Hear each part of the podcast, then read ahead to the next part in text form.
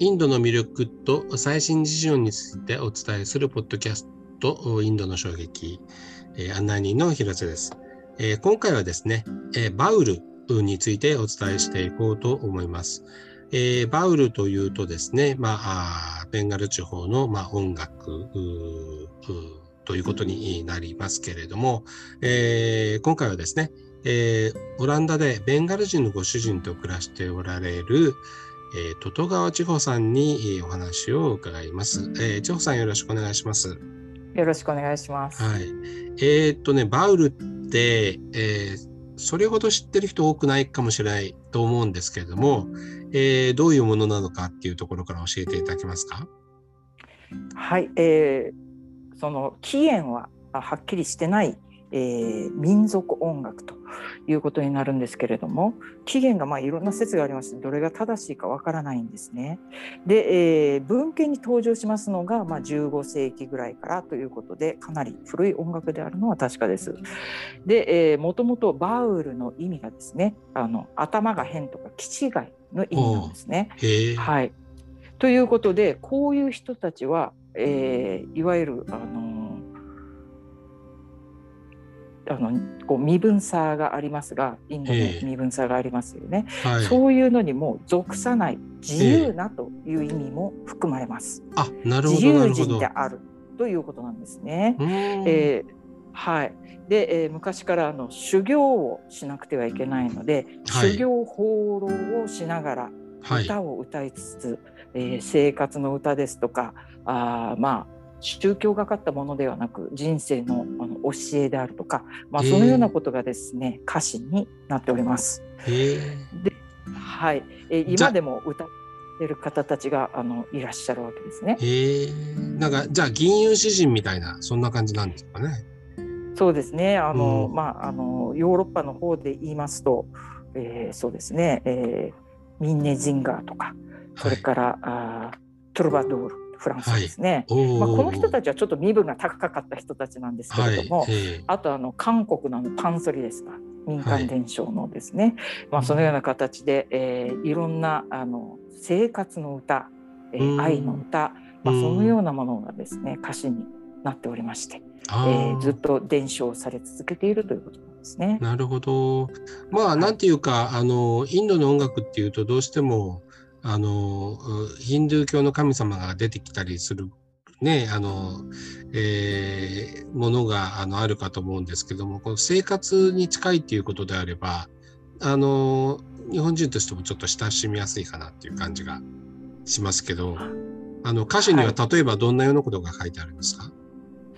えーと、あなたのあの人生は非常に、えー、複雑であると。まあ、はい、いろんなこともあっていろんな欲もあるだろうがそういう欲を出すとね君の人生はダメになってしまうんだよ。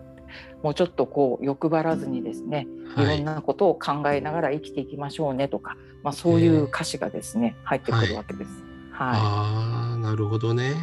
はい、えっ、ー、とその歌そのものは、えーと、とどんな感じの歌って言えばいいんですか？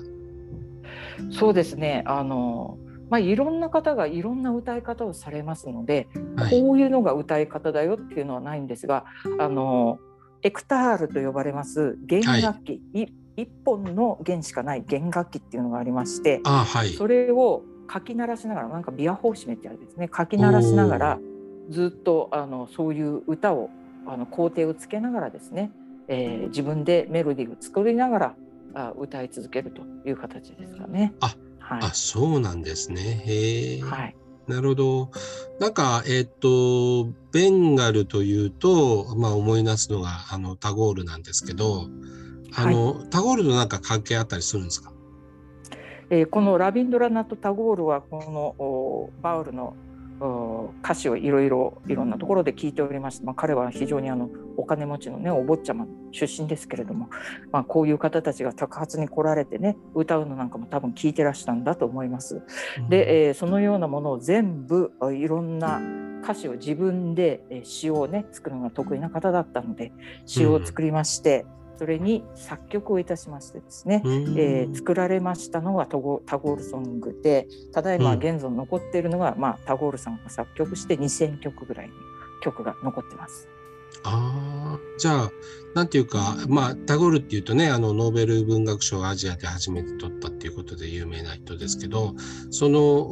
お今も、あの、ベンガル地方に残っている、こう、あの、まあ、民衆の歌みたいなののタゴールソングスが、この、パウルとこう、関係が深いっていうことなんですね。はい、そうです。うーんなんか、あれなんですよね、えっ、と、ユネスコの、あの、ユネスコのあの無形文化財に指定されてます。うーん、すごいね。文化遺産ですかね。遺産ですね。はい。はい。はい。なるほど。あの、声みたいなのはなんか特徴があったりするんですか？高いあの割と張り叫ぶようなね声で歌われることが多いんですが、まあ、そういう歌い方をされる方がいるというのでであとね静かに歌う方もいらっしゃいますもう歌い方いろいろですね聞いてるとはいるほど。なんか有名な歌手とかもいるんですか？えー、と歴史の中にはいましたけれども現存誰が有名な歌手なのかっていうのは私ちょっと存じ上げないんですよ。すみません。えっ、と、あの、なんか、えっ、と、西洋の音楽とこう混じったりとかもする、したりもあるんですか？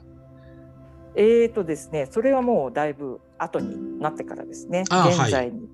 なってからですね、ええで、えータタゴールさんのお曲が、えーまあ、いろんなあー後世の人たちに影響を与えまして、はい。えーはい、バングラデシュで有名な作曲家今、まあ、昔はインドだったわけですよね。でええそこで、えーえーダッカの方で有名な作曲家がおりましてカジ・ナズルル・イスラムと、まあ、ムスリムはい。の方ですねもちろん。ええ。でこの方がラビンドラナト・タゴールさんの約そうですね30歳年下ということですから、ワうん。ン一世代ちょっと違いますが、うん。もう非常にあのタゴールのことを尊敬しておりまして、うん。えーいろんなあ曲ちょっとね、えー音形が少し変わっていきまして、はい。音形が複雑になっていくんですよタゴールさんの曲は。もうちょっとシンプルなんですがイスラムさんになるとおいろんなあのアラビ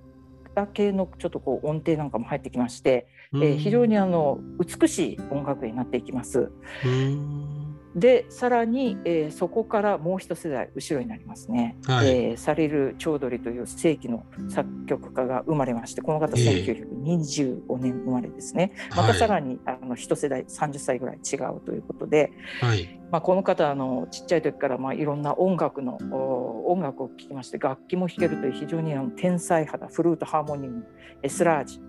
で、えーパンジャムの弦楽なんかもですね弾けるといううん非常にあの天才肌の作曲家だったわけですけれども、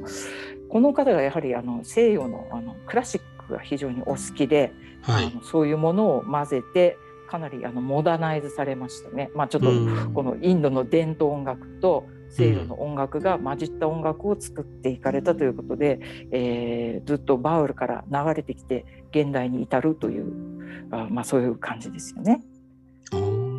はい、なるほど。えっ、と、今、例えば、このおバールの流れの音楽を、えっ、と、うんネットとかで検索しようと思ったら、あの、どんなワードで検索すれば出てくるんですか？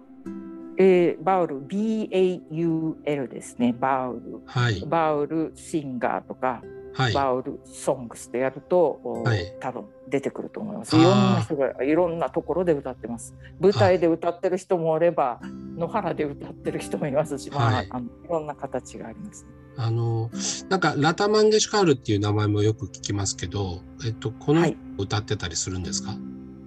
この方はバウルは歌わないんですね。あ、もう違うんですね。はい。はい、あのラタさんはもう3歳の時からプロフェッショナルな人でしたので、うん。今もう9 90近いのかな？確かすごく85歳ぐらいまで歌われてたんですよ多分プロフェッショナルで。で、えー5万曲のレコードをされております確か5万曲だったと思うんですけど、うんえー、と世界で一番最多のお録音をされた歌手としてギネスに載ってます。なるほど。はいはいなるなかなかね、えっ、と、あの、ベンガルのお音楽って、あの、触れる機会が、あの、ないんですけども、えっ、と、はい。こう、まあ、特徴みたいなのは、なんかあったりするんですか？うーんとそうですね。まあ特徴といえばあのまああのひ東と西に割とこうインドって分かれると思うんですけど、はい。あの東って時々あのチャイニーズとかそれからあの中国ですね、それから東南アジアの恩恵をですね少はい。し影響を受けてる部分があるなと私は聞いてて思います。あの沖縄の音楽って日本の音楽とちょっと離れてますよね。うん。どちらかというとあのインドネシア系のサウンドが沖縄の中に時々聞こえるなと。沖縄音楽の中に聞こえる、まあ、そんな形で、えーうん。その辺の音も入ってます。うん。で、えーそうですねあの、まあ、ムンバイとかそれからデリーとかあちらの方は当然アラビアの音楽の影響をかなり受けてます。うん。ということで音の形動き方鳴らし方があの楽器もそうですけれども若干違うなと思います、ね、聞いてて。はい、なるほど。なかなか、えっ、と、音源があの聞けないので、あの、もどかしいところもあるんですけど、はい、あの、若干あれですか、あの、テンポは速かったりもするんですか？それともなんかゆっくりの音楽っていう感じなんでしょうか？えーとそうですねタゴールソングに関して言えばゆっくり歌う曲もあれば、うんあのまあモデラートぐらいですねあんまりあのビバーチェというかあの速いテンポでガチャガチャは歌わないです。うーん。ゆっくりめが多いです。せですけどあのショリル・チョードリさんになってくると西洋の音楽が入ってきますので、テンポの速い曲、えーゆっくりめの曲いろんなあのテンポがありますね聞いてると。なるほど。はい、あの、おあの、どうもそのサリュー・チョードリさんっていう人のあの音楽をちょっと聞いてみないとダメかなね。ちょっとあの、はいえーあの、以前にはね、ちょっとご紹介いただいて、あの、聞かせていただけたこともあるんですけども、あの、まあ、はいちょっと最後に、あの、千穂さんにとってですね、この大事な、こう、サリュー・チョードリっていうのは、あの、どういう存在かっていうのをちょっとお聞かせ願いますかね。